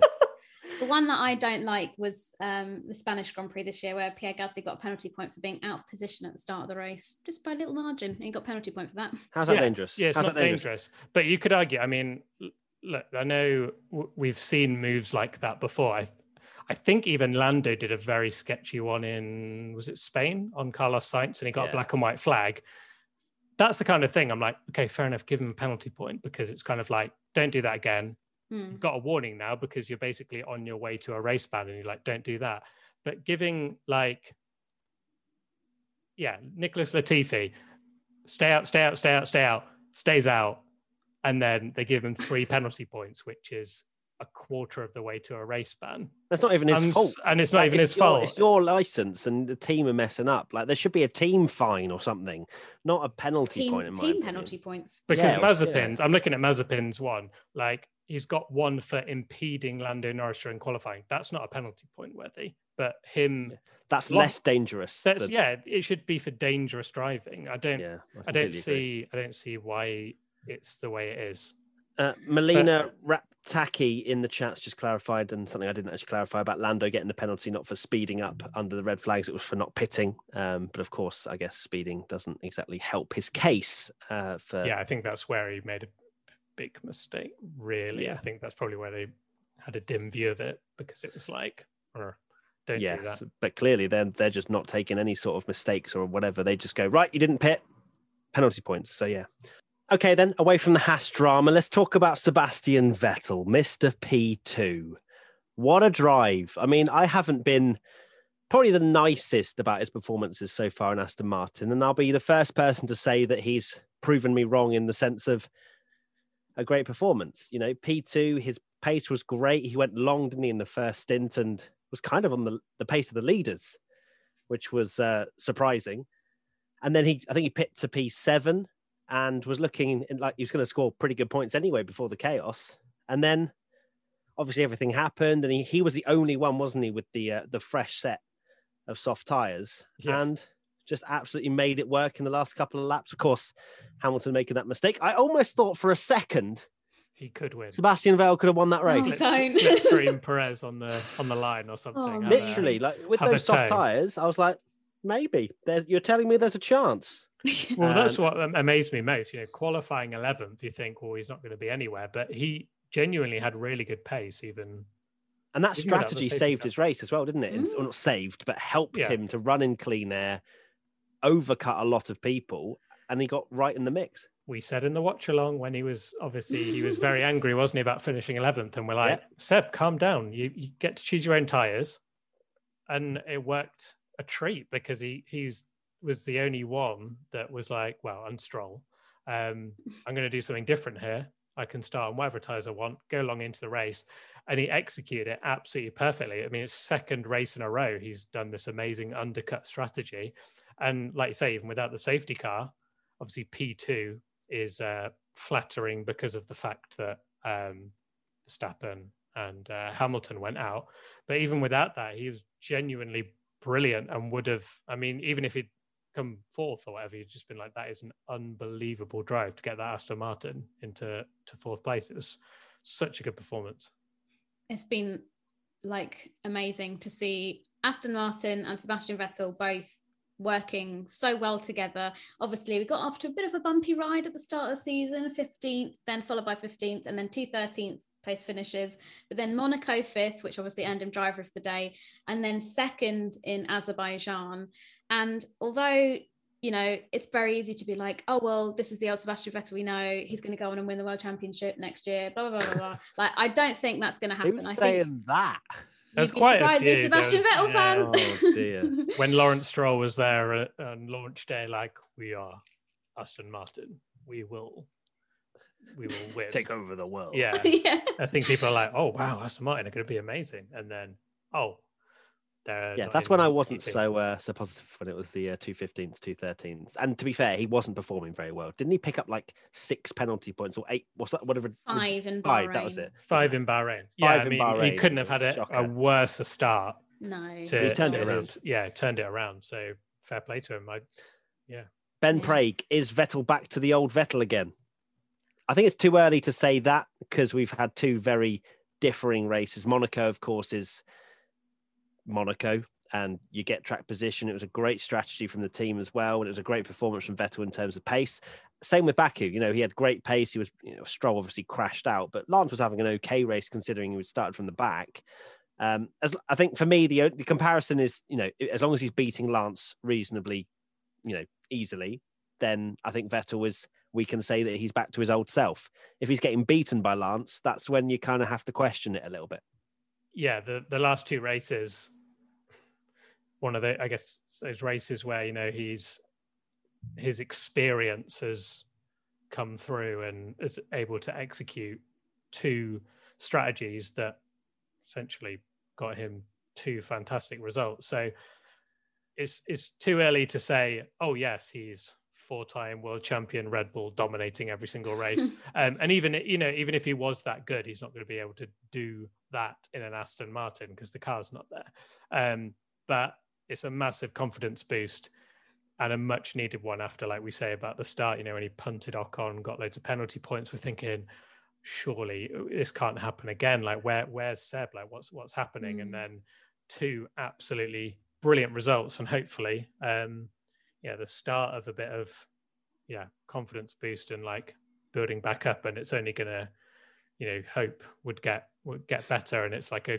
it's, it's going to be good for Vettel to, when you get the rule change, you'd hope that Aston Martin, especially with all the money that Lawrence Stroll's pumping in, are going to be a good team. So, you know, if he gets his head in the game now and sorted and is delivering a lot better, then totally makes sense to, uh, th- then he's going to, you know, be good in twenty twenty-two. I think, well, the whole Baku podium in general, but specifically having Seb on the podium is going to be one of my twenty twenty-one highlights of F one. I just think that was such a nice story. Um, but I don't want to rain on his parade or rain on the Seb parade because, like we said, he's had two really good results, but it's keeping that consistency going, because it would be a great shame if we had these two amazing results and then it just goes back to being like no point scoring and all like that kind of stuff. So fingers crossed that he can keep it going and that there's more podiums down the line. But like we've said, that midfield is very close and it's going to be quite the challenge. But hopefully if this old Vettel is back, he can do so. Yeah, he'll need some chaos. Uh, it's mm-hmm. not as if Aston yeah. are the uh, second fastest team or whatever. They'll need some uh, crazy races. But I think that's the beauty of the midfield. You know, you've got Aston coming strong now. You've got AlphaTauri starting to get in the mix as well. Even Sonoda uh, has got a few people back on his uh, on his uh, hype train now. Um, yeah, and then, of course, them. you've got McLaren and Ferrari as well. So it's going to be really interesting. Uh, Formula one point five. I think it's more like Formula one. point two five. I feel like they're a little bit closer uh, than they ever than they have been before, and uh, that just hinders the the front runner strategies as well. So it's really interesting to see uh, how that all unfolds. Right, A B C D F one time. Play the jingle. Now it's time for A B C D F one. I'm going to get the chat open. Yeah, oh, it's yeah. gonna be gonna lit. Be, I'm going it's ham going. early. Pun intended. Oh, we are going ham early. Well done, Tommy. Nice. Okay, so A B C D F one time. Let's start. Well, actually, before that, if you want to vote, W T F one dot com after the race, you can vote. Give us your opinions because we've had far too many. You don't have a clue. You don't watch Formula One. You don't understand the sport. Well, make your own votes and let's see, you know, because then it's a general consensus and we know if we're really off the mark or not. Right. yeah. Lewis Hamilton. Well, I, it was it was a good performance up until he turned off his brakes, uh, in my opinion. But that turning off the brakes is quite a quite a big, big, a big mistake, yikes. And he literally finished sixteenth. So it's going to be a D from me. Yeah, I've had I, well, I was going with the same as Leclerc last week, an E, just because it's a massive mistake that cost him big. I'm going to go D because I feel like the mistake that Leclerc made was like he literally crashed his car into a barrier, whereas this is just more of an accidental flick of a switch. But Hamilton had an escape road. That is yeah, a Leclerc, good point. I just Leclerc, think yeah, no, I know what you mean. Yeah. Leclerc overdrove, and I'll be the first to say that he overdrove. He was attacking too much. Hamilton just whoops a daisy, you know, mm. and yeah. you know, it happens to the best of us. Toodaloo, so, as the uh, Dutch commentator said. I don't know if you saw that. But yeah, I think I'm going to go with a D because it was a pretty, like, well, he ruined any chance of a victory or decent points by that mistake. Um, but up until that point, he did do a good job because Mercedes just didn't look very strong this weekend, which is a very weird thing to say in Baku, but yeah. I know, we all came into it thinking mm. Mercedes were going to be one two, and look how stupid we look. How was your prediction? uh, no, I don't want to even go into those. Um, okay, so D from us, Hamilton gets a C from the fans. Fanboys. Oh. Um, Valtteri Bottas, E. F. Uh, no. go... F, you're, you're crashing in and up, you're upside down, fam. Come on. Really? Yeah. He finished not... just. I, I, he finished I... behind two Alfa Romeos in a Mercedes. Yeah, I know, and that's an, an E is a horrendous grade, Tommy. F is when you've forgotten how to drive. I'm still saying F because he literally all forgot right. how to drive. Okay. all right, all right, all right. I'm just trying to spare some sort, you know, trying to give him some good yeah. press. Give yeah. him an E. Uh, I'm loving it. Just let Tommy go, go off on one. It's great. um, I'm going to also go with an E. Thank um, you. Also, you, Tommy, you grumpy old git. Sorry, Katie, Karen. Oh, I was just going to say that, yes, it was a shocker. Don't get me wrong. Um, but there are also some components like Hamilton having the better rear wing and all that kind of stuff that might have affected things. So I won't go F. But yeah, E. I mean, E. You still don't want to get an E, but no, you don't. You don't want to get an E. E's not good by any stretch. Uh, there's a lot of E's and F's in the chat, yeah, uh, chat. and the overall F's. rating from the fans was an F as well. So uh, there you so, go. I am super. Oh, just... uh, what's that? um, Max Verstappen. Then uh, I'm gonna go with an A. This is tricky, right? Yeah. Star. And I kind of have to skip on to the next one here, just just because, for, for justification. He deserves the same grade as Perez for me. Yeah. And and people are going to be like, oh, well, you have to give Perez an A star. Then it's like, well, you have to give Verstappen an A star because he yeah. literally would have beaten him. So for me, it's either both A's for Verstappen and Perez or both A stars, and I can't decide which. Okay, well, I've gone for A star. Whilst Tom is mulling over it and had all the time in the world to mull over it in the last hour of this podcast, Katie, what's I'm your... Go what's A. Your A, for, A for both. A? Mm. Just, oh, you really are grumpy today, aren't you, Tommy? Oh, no. I'm going to go um, A star for both with the same... Um, And me and Katie are being all positive, yeah. and we're lovely. like, yeah, spread We've love, got a grade above every single one, rather than Tommy has. Okay, so Verstappen gets an A star and Perez gets an A star. I think that's fair. I think that's very fair. Cool. Um, Lando Norris, he had a bit of a shocking start. Had uh, obviously that three-place penalty after not coming into the pits and during the red flag. Had a bit of a shocker. Finished P five, which was a pretty good comeback. He was quite happy. I think it's a B. So I thought you were going to say A then, and I had to be like, B. And you're like, oh, you're so grumpy. Uh, yeah, I've gone for B as well, because it, in my opinion, it was a, a bit of a mistake. He could have he could have had another podium there if if not for the for the mistake. So, um, but still, you know, good drive. So yeah, I've gone for B. Yeah, I think there was a lot more possible from Norris that race had he not had the three-place grid drop, um, which... at the end of the day, F I A and the stewards decided that that was his fault.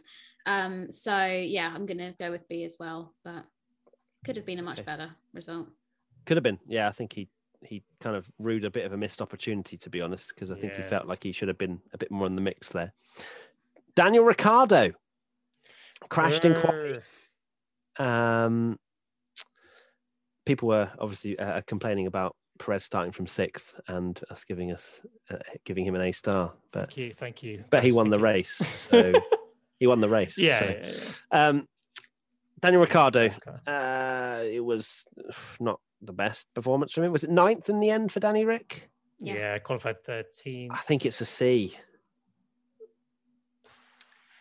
Tommy's going to go on, Tommy, do it. See, I, uh, see, the thing is, I I probably should give him a C, but.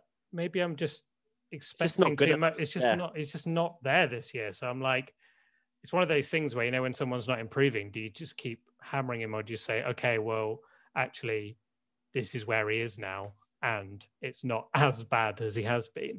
Because um, if that was the first race of the season we didn't know about his struggles, I'd be like, D, why is he finishing ninth when Norris is kind of finishing fifth and way ahead of him? Um, yeah, I'll go with the C. I'll be, I'll be nice. Wow. Oh dear. It's Sorry, a very low C. I'm going to go for a D for Daniel Ricciardo. Wow. I'm the yeah, grumpy I'm one it. now. I'm, My changing it. I'm changing it back to a D. because You are, okay. I just think... Tommy's like, oh, if someone else is going to be grumpy, I will be too. Yeah. I'm allowed Woo! to be grumpy now. Okay. Grumpy friends. yeah, uh, I just... I don't know with, with Ricciardo. Like, if you look at all the people who have switched teams for twenty twenty-one, Sainz, podium, um, Vettel, podium, Perez, podium, Alonso... He's not really switched teams, but he's new into it. But like Alonso's performance this weekend, like he outdrove that car. He did a sensational job. And like, I'm not normally the one to be dishing out the Alonso praise. I think he's a great driver, but I think Ocon, as I've said, this is my twenty twenty-one prediction. Ocon is the better driver, but he, you know, excellent job from him. Don't, don't start. Better all right. Driver. A better driver. Yeah. But anyway, that's not the point of the, this this mark. But Ricciardo just seems to be floundering. He's just not getting it. And I don't know if maybe he just needs a bit more time or... Sorry, I've just read... Uh... Oh my God, there's a B! What? What, you're giving Ricciardo from? a B? No. A wasp literally just flew in my face. Uh, so the uh, fans' grade for Danny Rick was a C. Uh, I went for a C, and you pair of bunch... bunch of angry, angry, angry F one moms. fans um, gave a D. Uh, Charles Leclerc, he started on pole position, did you know? How? Uh, it's that something that like I also four months forgot. Ago. Uh, it genuinely does. It's crazy to think that Charles, I had, I had hope that Charles Leclerc was going to win the race. In fact, I was so hopeful that I said I'd buy a banana suit and shout my, my phrase in the middle of London after I had a few drinks. Um, regretted that immediately when I woke up the next morning, because I genuinely thought Ferrari may have been able to somehow get the victory, but obviously that was pretty quickly squandered, wasn't it? Um, it was, it's, it's a B. It's a B. It was probably a bit disappointing, to be honest, for him to finish P four after all of that. Don't think it deserves an A, as much as quali was amazing. He had a bit of a, you know, steady race after that, to be honest. Um, I've gone for an A, but I don't know. I know, because he should have he should have got Gasly, actually, shouldn't he? Now I'm thinking yeah. about it. Because I thought there's nothing more he could do, but I think a podium was on yeah. if he'd maybe been a bit more aggressive. So yeah, I, I'm I'll go for B. Yeah, I'll go for a B as well. Okay, and the fans gave Leclerc a B. Carlos Sainz, he went down the escape road, didn't he, at turn number eight? Is it eight? The castle section's yeah, eight, I think. Big, big mistake. Which was huge. Um, I think he finished P eight in the end, didn't he, as well? So, uh, yeah, it's a C, I think, for Carlos. Not really that great, but still good recovery to get some points. And, yeah, just a, another little error creeping in for Carlos. The one that, you know, the man that we've said that has been the probably the best this season of getting up to speed, but he, he has got an error in him. We saw it in Imola. Uh, we see it again in Baku. Yeah, C. C as well, yeah. Co- costly, I reckon he could have got some very good points, but... Could have indeed. Um, next up, Sebastian Vettel. F. I want to go with a B. yeah. B. No, I think, yeah, yeah, yeah, I think B. B. Yeah, yeah. Yeah, to be fair, he should have won the race, had fresh, soft tyres. Yeah. Um, Oh, hang on. We've got eight thousand comments here. Of course, it's an, a resounding A star. In fact, well, I'm assuming you're all going to say A star, because if you're not, yeah. then you, you may out. as well lock yeah, your doors. A star, yeah. Uh, it was, in fact, and the fans, of course, gave, well, Vettel, sorry, they gave Leclerc a B. The fans gave Sainz a C. Not sure if I said that. And Sebastian Vettel, the fans gave an A star. And it was ninety-three percent of the votes was an A star and seven percent were an A. So no one gave Vettel under an A. And ninety-three percent an A star, which is the highest wow. ever for a- for A B C D F one. So I'm actually getting choked up. Right, next up, Lance Stroll. Oh, uh, Lance Stroll uh, obviously had that tyre failure, yeah. crashed in quali. It's got to be a C. Um, I've gone for no, maybe a B's too. How are you giving him a B? He crashed in quali and he was just doing. Yeah, all... I forgot he started last. He, he was he was just trying something, wasn't he? Unfortunately, when the safety car came, it was because of him. Uh, yeah. He needed, but I, he wouldn't have been anywhere near Vettel. So yeah, uh, C. People in the chat are saying A for Vettel. Chris Murray, Din Cops, George Walker, Svilnik. A? Oh. It's an absolute disgrace. Sorry, carrying on. Uh, Lance Stroll, yeah, C? Katie, yeah, yeah, I think a C, considering its whole weekend. Yeah, yeah, absolutely. And fans gave him a B. That was quite maybe bad. It was a sympathy Jeez. thing. No, uh, maybe, yes, I don't know. I mean, a sympathy B. Um, Pierre Gasly finished P three. Um, I'm going to pour. He, but he managed to hold off Charles Leclerc. I, oh, it's like a, I don't know if it's an A star. Because obviously he was given the podium because Hamilton bottled it. Joking, by the way, Hamilton fans. He didn't bottle it. He just made a mistake. He just made a mistake. Like, because if he would have finished P four, would I give him an A star? Probably not. I'd give him an A. Is I think it's close to an A star personally, mm. but um, just okay, because, A star. Let's be nice. Just, Gasly have an A star. I, I've changed. I've I've been the one that's flipped during the yeah. podcast. Like, I'm so happy. Uh, a, no, A star because I think um, he almost got pole as well. If if Sonoda had dropped back and given him a toe and sacrificed his lap, um, which would have been pretty wild. So uh, for starting fourth and finishing third in AlphaTauri, despite like you say, yeah, two. The two challenges going out, still pretty damn good result. So I'm gonna, yeah, A star. I am really stuck because I feel like I should give him an A star because he did make it on the podium, but then he would have dropped positions had Verstappen and Hamilton finished. I've so... changed my mind. I'm going for A because I gave oh, for Verstappen an A. Sake. Oh no! If I gave then I gave Verstappen an A star. Then it's an A star. Yeah, oh, I just got a star. Just for, be generous. Come on, be nice, Tommy. Yeah, come on. Oh, there was a bit of happiness coming out. Love and peace. Oh, oh for goodness founder. Sake. You founded grumpiness, more like. Right. Um, so no, you're not grumpy, really. You're what did what did Gasly get from the fans? Actually? A star. Oh, okay. The fans gave Gasly an A star.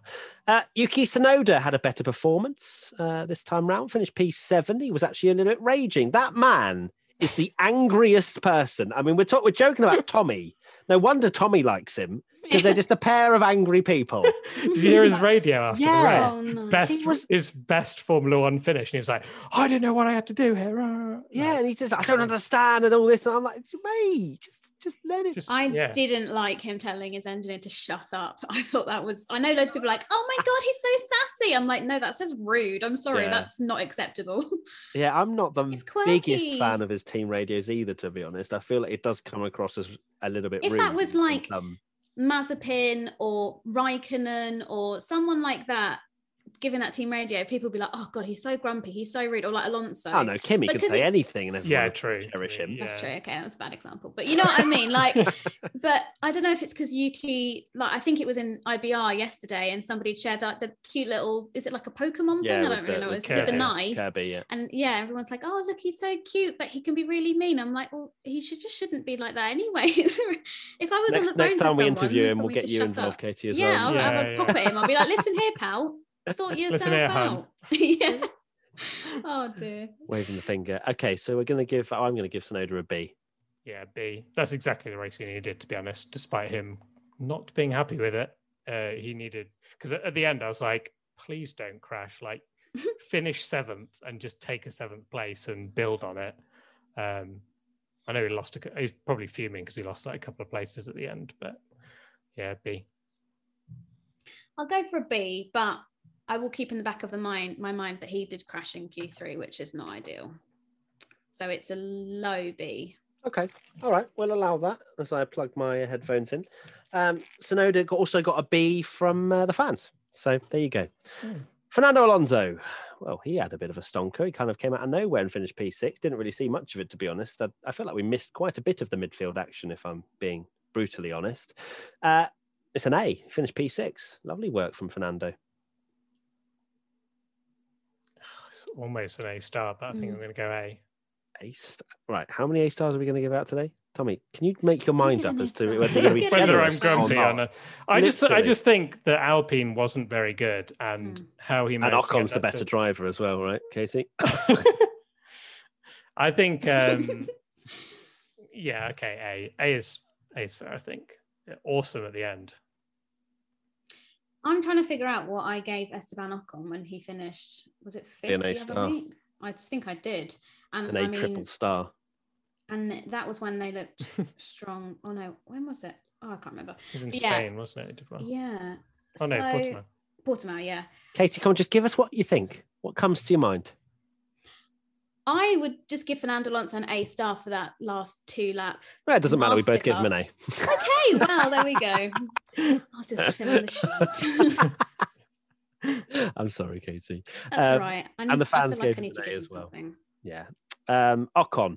Uh, well, he was. I mean, he didn't finish, did he? So no, he didn't. He C. Like four laps. Yeah, I've got C then. C. We'll just give a C. C and move on. Fans gave him a C. Uh, Kimi Raikkonen, he was just outside the point. No, he got one point. He got, he got a point. point. It was tenth. Uh, so that's a B. Lovely. B for Kimi, yeah. B for Kimi, and the fans gave him a B. Giovinazzi finished outside the points. I would have given him a B as well, by the way, babe. No, that's fine. No, I, I assumed so. It's fine. Sorry, Katie. I thought I thought I heard you say B. Uh, you clearly didn't. Uh, Giovinazzi, C. Are you happy with that, Katie? A C? No, I want to give Giovinazzi a B. Do you actually? Yeah, because he came from twentieth to eleventh, and I think that's pretty decent. So I'm going to give him a B. I'm going to give him a C because he pinned it in quality. Oh, yeah, oh, that is true. That's a good point. Okay, came from twentieth because he binned it. Oh, oh, yeah. Oh, oh like okay. Stroll, change my mind. Stroll, right? Yeah. Yeah. Okay, I'll give him a C. I'm just trying to be a bit. Like hype Gio up because I've seen so many comments of people being like, "You guys are so mean about Giovinazzi." I'm sorry, I will hype Giovinazzi when he actually when he does something good. Raikkonen every when single he does something week. Good. Or it's yes, true Gio. Though. I'm not going to just give him a good grade just because Kimi Raikkonen complain on this, Twitter about him. This bloke, Kimi Raikkonen, he's he's turning up for a race on Sunday and then probably getting blasted on a Monday at a party somewhere. He's he older doesn't than really me. Care. Like, yeah, yeah, and that's saying something. So like, you know, he's. Genuinely, Kimi is like just enjoying racing in Formula One, and that's it. He is by nowhere stretch or imagination anywhere near the peak Kimi Raikkonen. If you can't beat Kimi in the sort of early stage of your career, you're not getting any hype from me. No, so I agree, and so especially how uh, Kimi performed against uh, Vettel when he was at Ferrari, um, and then how someone like Leclerc performed against Vettel. I know you can get a bit, oh, he did this against him, but. You've got to be beating Kimi Raikkonen consistently uh, to yeah. be to be a, a wonder kid and getting getting a a B from me. There you go. World's exactly grumpiest man. That's what you're striving for. That's, that's, man uh, yells at cloud. That's on the bucket list. Um, okay, so Giovinazzi C, uh, lovely stuff. Uh, George Russell C. C. C. Oh, Williams. And God's a C from sake. The fans. Yeah, I know. Yeah, literally. Yeah. Like what is going dropped on? The ball. And Katie's already written season for our Latifi grade, and that's what we're going to give him, a C. Williams Williams really dropped the ball because yeah. uh, Haas leapfrogged them in the championship, and that that could genuinely be the championship decided what, with between... that thirteenth place? Come yeah. on. No, they're gonna, someone's going to... Williams, as I've said before, you know, they they work in one condition. There's going to be at least a twelfth somewhere, surely. Maybe, but but what I'm saying is it could be, and the fact that They make a. They go to a restart in the craziest race of the season, and they need to be getting points. Bearing in mind they both bottled it in uh, in Imola as well, and Latifi goes through the pit lane. Uh, sorry, out the pit lane with the worst wedding. That reminded me of when we did our blindfold challenge, and I kept saying to you "right" to mean correct, and you were turning right. It's that kind of thing where you're like out, out, out, and he was like, "Out means stay out." What are you saying? Yeah. Um, And then Russell broke down before the start, which is bad times for Williams. Not ideal. Bad times. Not ideal. Um, so a couple of C's, really. I mean, maybe even D's. We should probably give uh, the the Williams guys just purely from a yeah, not great. But anyway, uh, Mazepin uh, almost beat Mick Schumacher and then almost sent him flying. So I'm going to give him a D. Yeah, D. I think a D is fair. And the fans gave him an F. Shock. And Mick Schumacher will give him a C because he beat yeah, Mazepin. Yeah. And he was actually comprehensively beating Mazepin as well until the whole the safety He's car red flag. Head of started. George Russell in the title now, then. There you go. That's something he can cherish, I'm sure. Cherish. And, he, and he's beaten Hamilton, as has yeah. Mazepin in the race. Wow. So there you go. Uh, right, predictions for the Azerbaijan Grand Prix. Let's go through these very quickly because I don't want to really linger on these at all. Mercedes back to being fastest. No. Uh, Let's think about that one. Well, let me think. How can I... Did they top any practice sessions?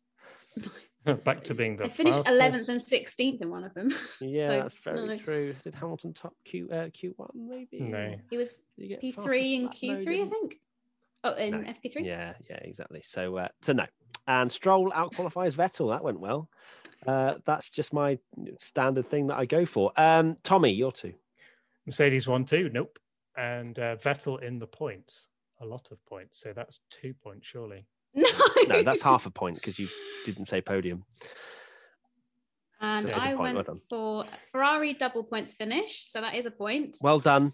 And then that sounded really came, came from the heart, that one. Yeah.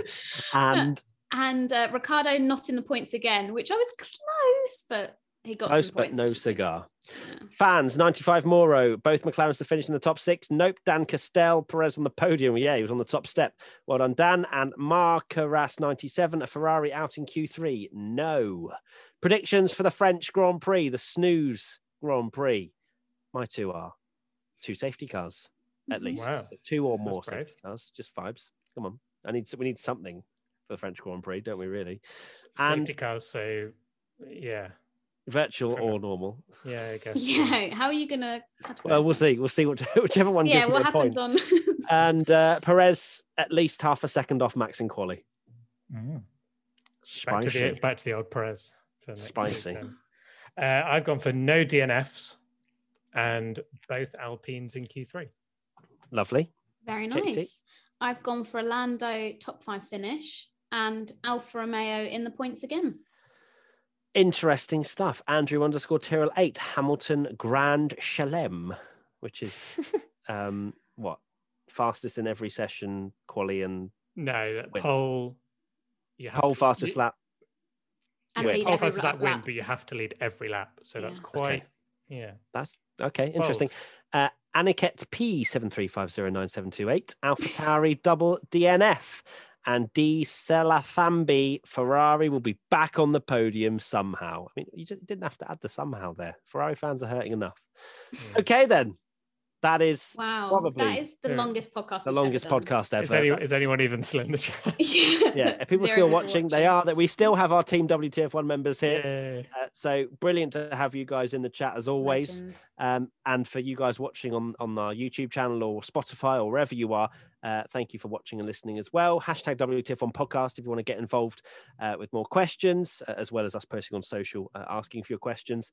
And give us five stars, a thumbs up, wherever you are watching or listening. As always, and uh, Tommy, final thoughts. Oh, I totally yeah, thought I was it's been, so, it's been I was outroing. Oh my word! I get, it's been I just so kind of... long. I genuinely forgot about final thoughts, and you've absolutely sold me there. I genuinely can't think of anything. My head is empty from that. Katie, final thoughts. Tommy, you can think of it whilst Katie's saying something. Katie, final thoughts. Um, final thoughts is just remember how good these past few races have been. When we get to France, and it's a bore fest. Tommy. Don't you dare say France, no. Yeah. Bonjour. God, yeah. You are useless, aren't you? um, right, okay, thank you to Tommy, thank you to Katie.